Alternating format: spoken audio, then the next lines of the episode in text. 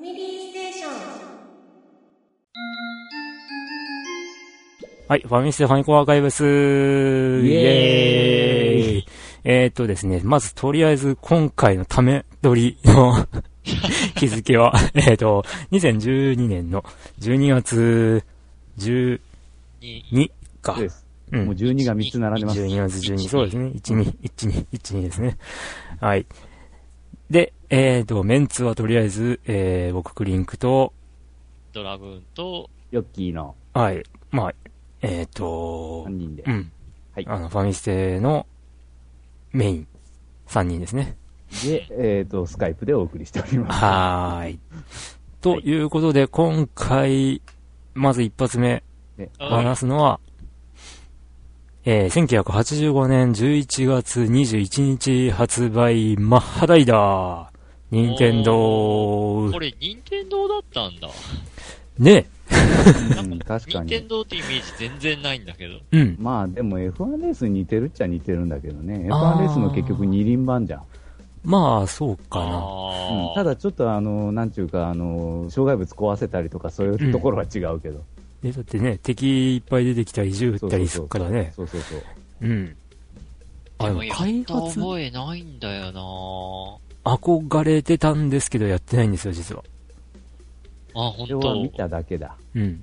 なんかの攻略本に記事が書いてあってっていうのは見ました。うん。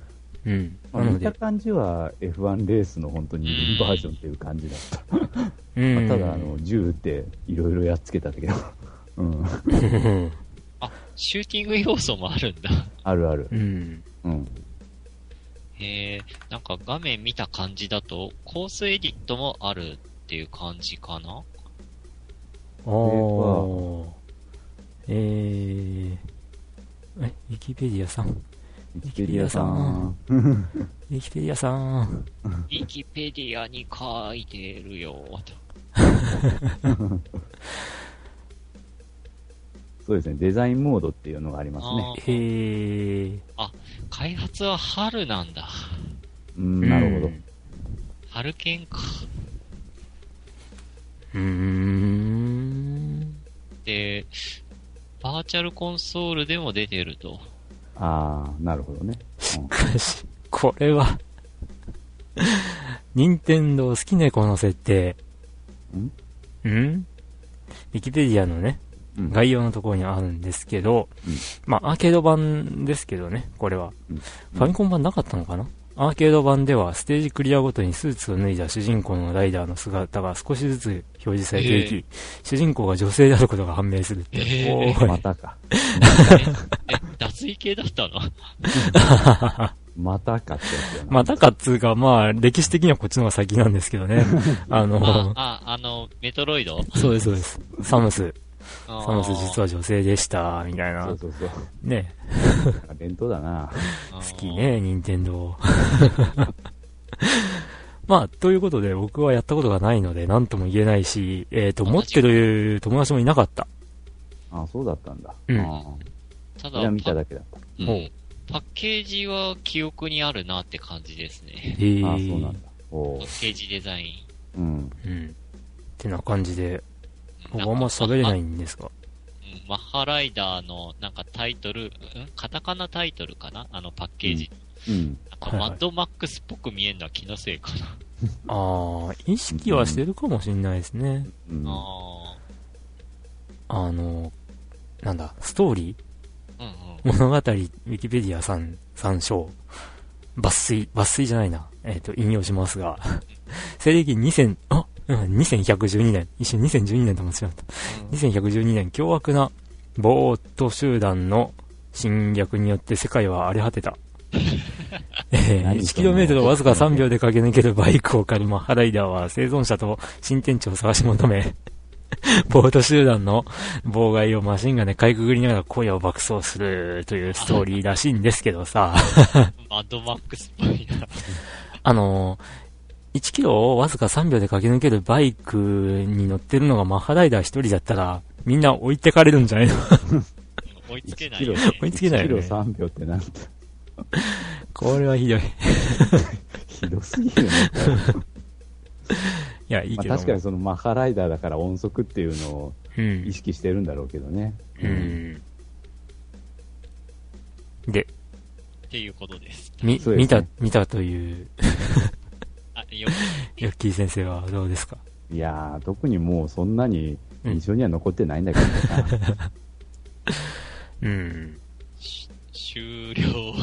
えっと、とりあえず今回ね、あの、合わせて見ているファミコン名作の森うん。っていうサイトのところでは、えー、移植バイクレーシングで、反応不能なほどのスピード感は賛否が分かれたと書かれて いる。うーん反応不能か。そんなスピード感があったのか。まあ、マッハですから。うんああ、まあそうね。うん。なるほどね。以上で。はいい終でわすかりです。は。はいい。はい。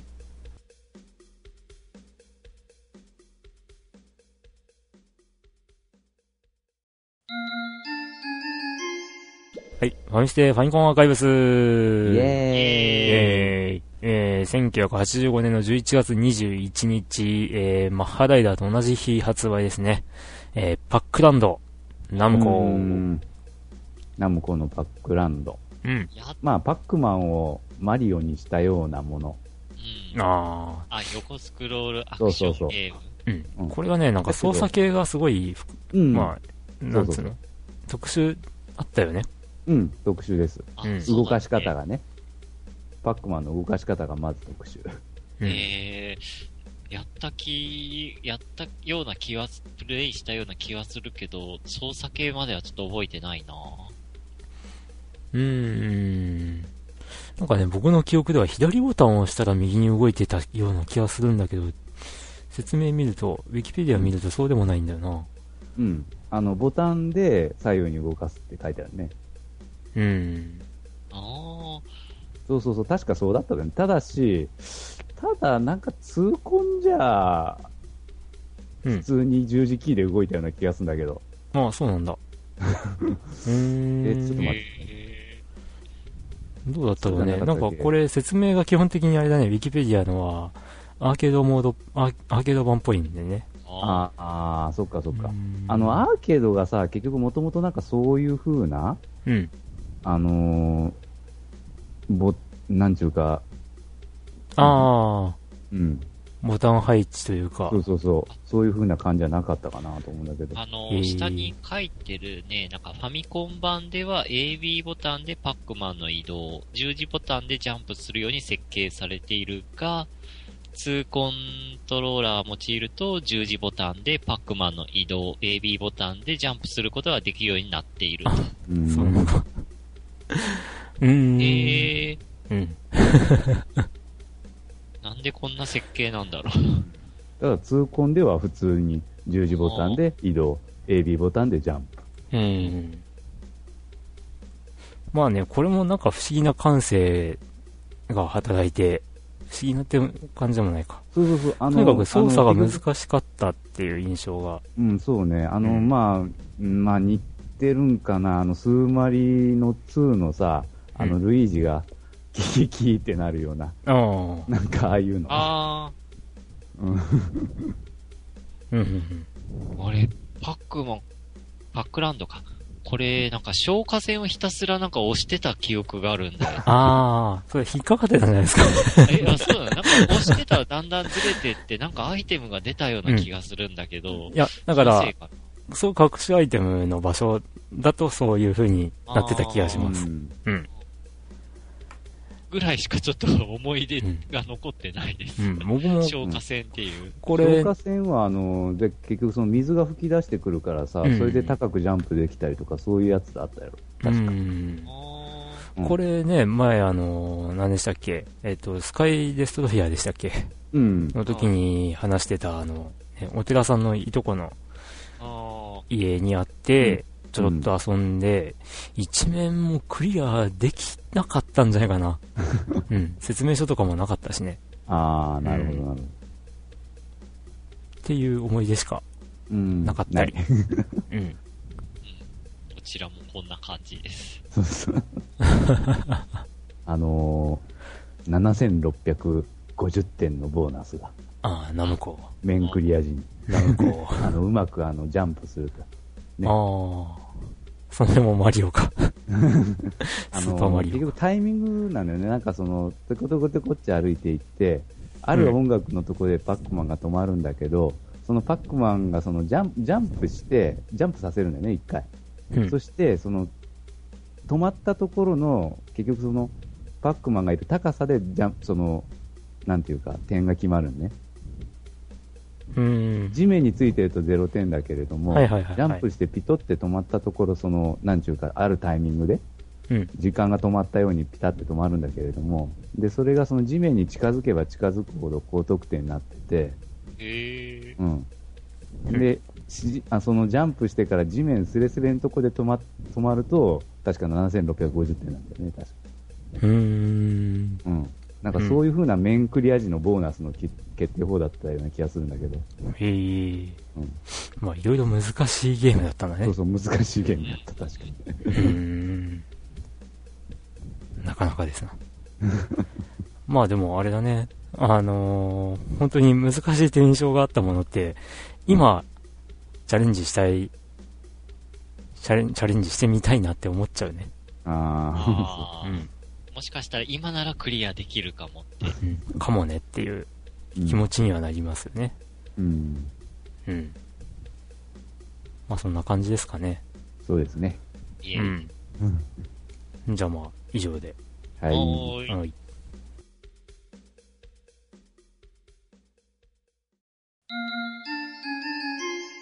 はい。ファミステファミコンアーカイブス。イイェエーイイえーっと、マハライダーパックランドと同じ日、えー1985年の11月21日発売、はいおにゃんこタウン、ポニーキャニオン、あ知らねえよ知らないです。タイトルしか知らない。これなんだこれ、おおににゃゃんんここククララブブってわけじゃないよね。うん、おにゃんこクラブと直接の関係はないけど、結局そのポニーキャニオンだから、ああの確かにおにゃんこクラブはそこだよね、所属っていうか。そうだっけうんあーあー。でもなんか、えーっと、まあ説明を見てるんですけど、うん。全然関係ないね。平安京エリアンか、これは。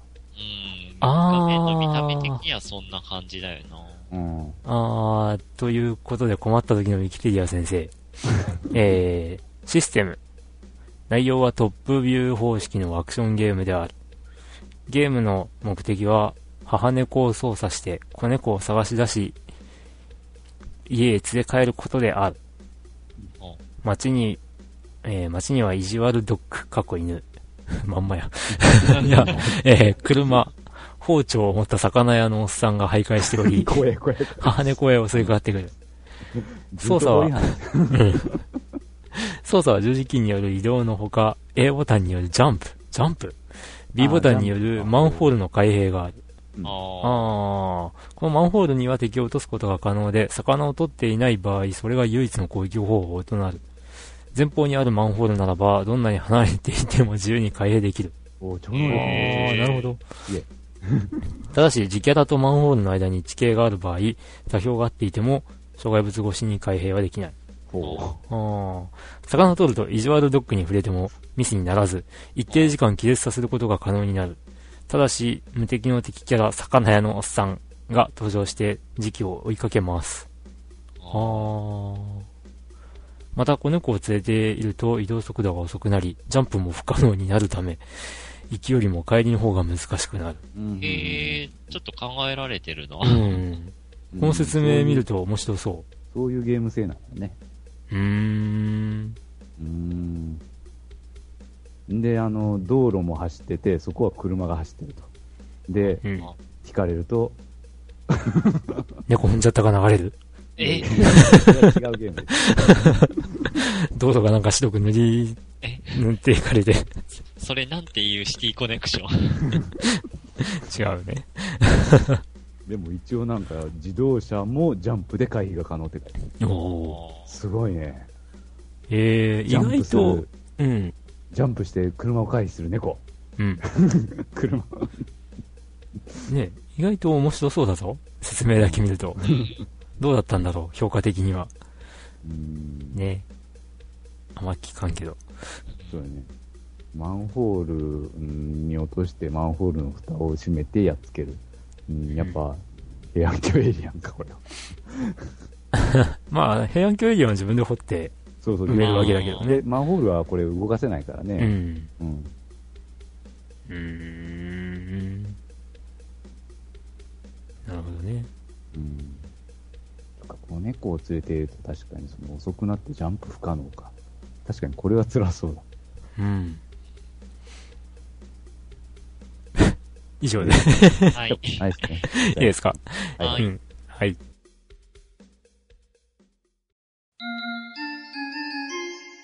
はい。ファミステファミコンアーカイブスイイエエーイーイえーっと、今回4作同じ、ね、日に発売だったわけですが、1985年の11月21日でよかったっけはい、そうです。うんえええーっと、パチコン、パチコン。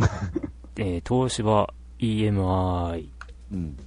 まあ結局これは自分もあの攻略本というかなんか本の中でしか見たことないけど、まあうん見る限りはパチンコのシミュレーターソフトみたいな感じですね。まあおーもちろんあの、実際にはない台だけども、あ、ないの多分ない。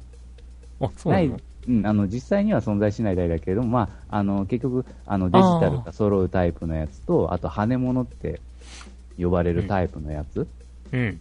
の、えー、と2種類の台がどうやら収録されてるらしくてうん。で、まあ、それであの球を出して、まあ、どれだけの時間で球を一定数出せるかとかそういうふうな、えーっと制限時間内に球の数を競うモードと規定の数の球を出す時間を競うモードか。ほうそれで遊ぶって書いてあるね。うーなるほどん。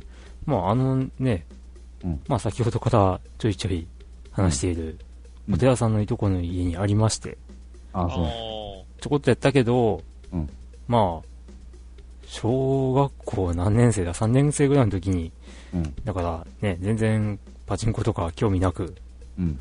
うん。何がどうなればいいのかもわからず、うん、そうね。 うんという感じでした。うん。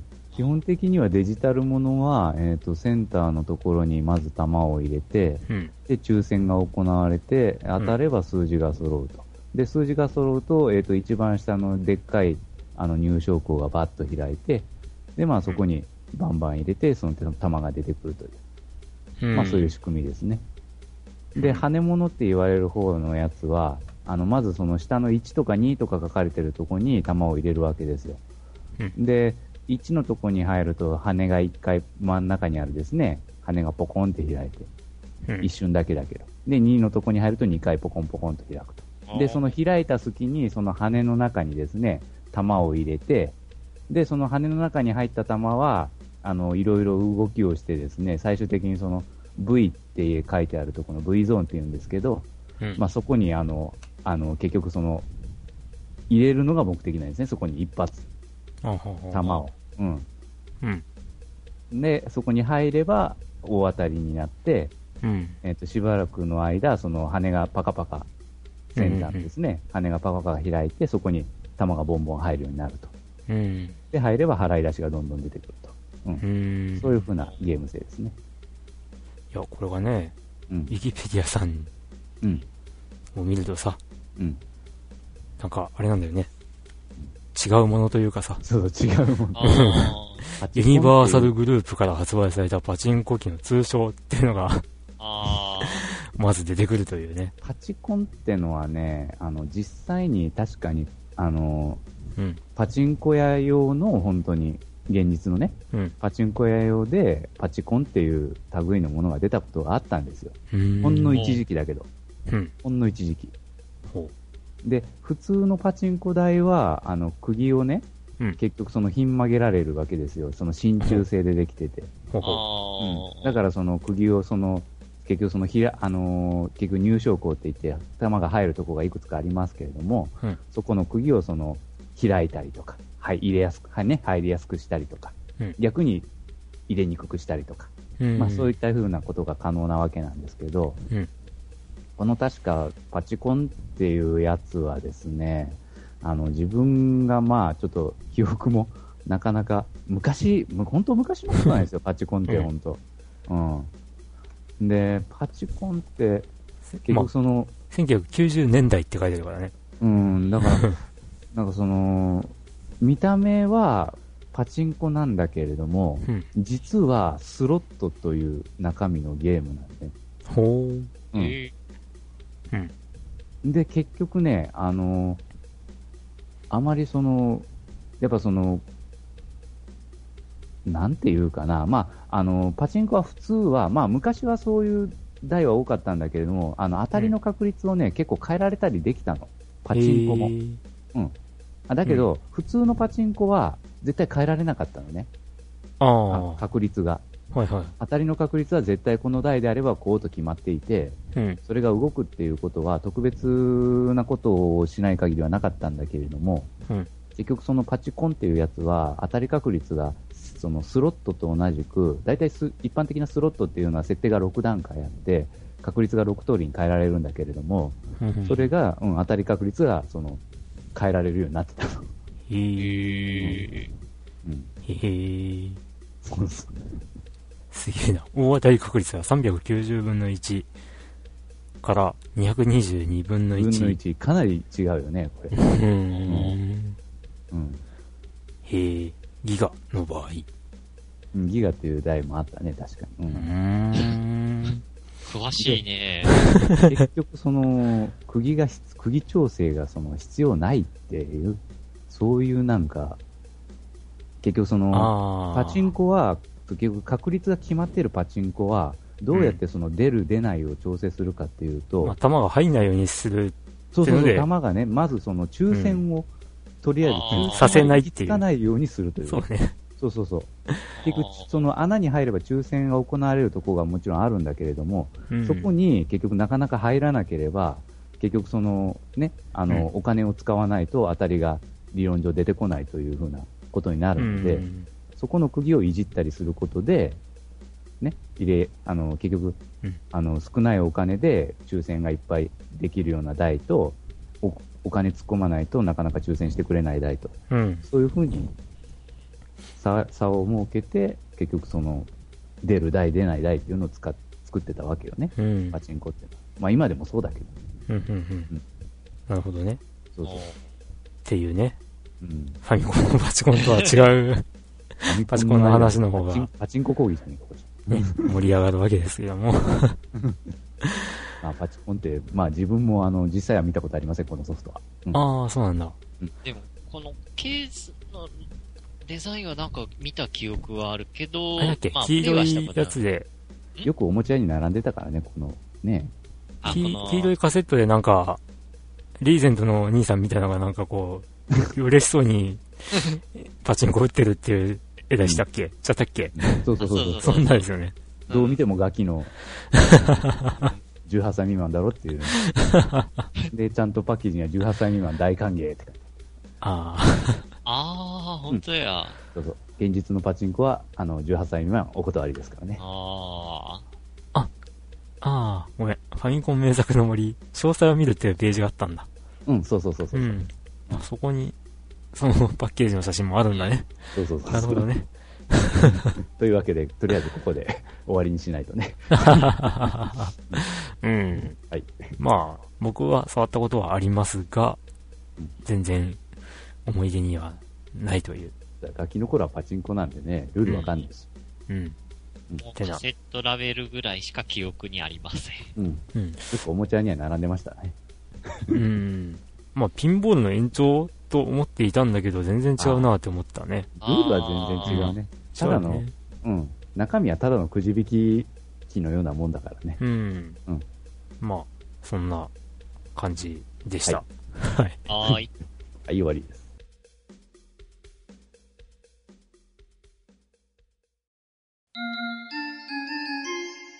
はい。ファミステファミコンアーカイブス。イエーイイエーイ1985年11月27日発売、バーガータイうんム。バーガータあイーナムこれコこれ、3月のうん。あのーみんなが集まってのイベントの時にええやりましたえ、よ やりね。まえ、した、 やりましたね。うん。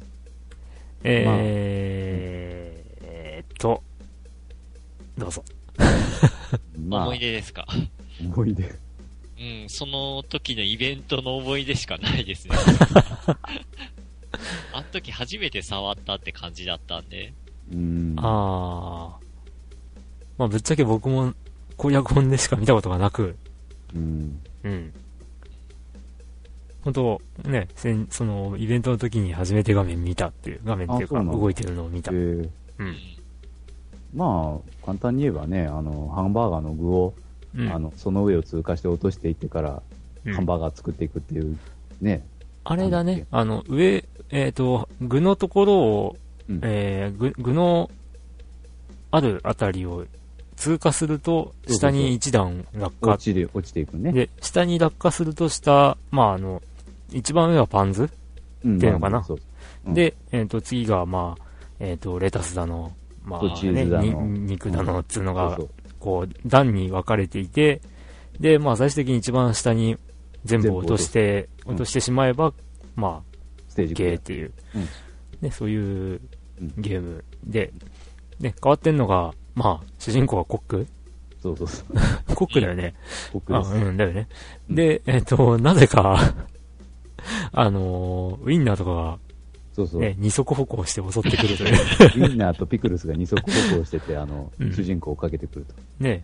うんで、まあ、それを回避するのに胡椒をかけるんだっけそうそうそう。胡椒をかけて、あの、ひるませて、通過するという。えうん。で、まあ、あの、パンとか、肉とかに挟んだらで、ボーナス点ぶちょっと。うん。うん。そうやって、やっつけるとボーナス。うん。そうですね。うん。まあ、よく考えるよね、こういう。ーおお落ちゲーだね、これは。いわゆる。落ちゲー落とし芸だよ。 うん。まあ、そんな感じですよねう。ん。だから結局あの、やっぱ敵は、その、挟んで落とした方が、具も一緒にどんどんどんどんそれで下に落ちていくんで、うん敵挟むと。うん。うんそれをいかにうまくするかが、やっぱり、うんコツかな。あ、そうか、そうか。うそうね。うん。ん。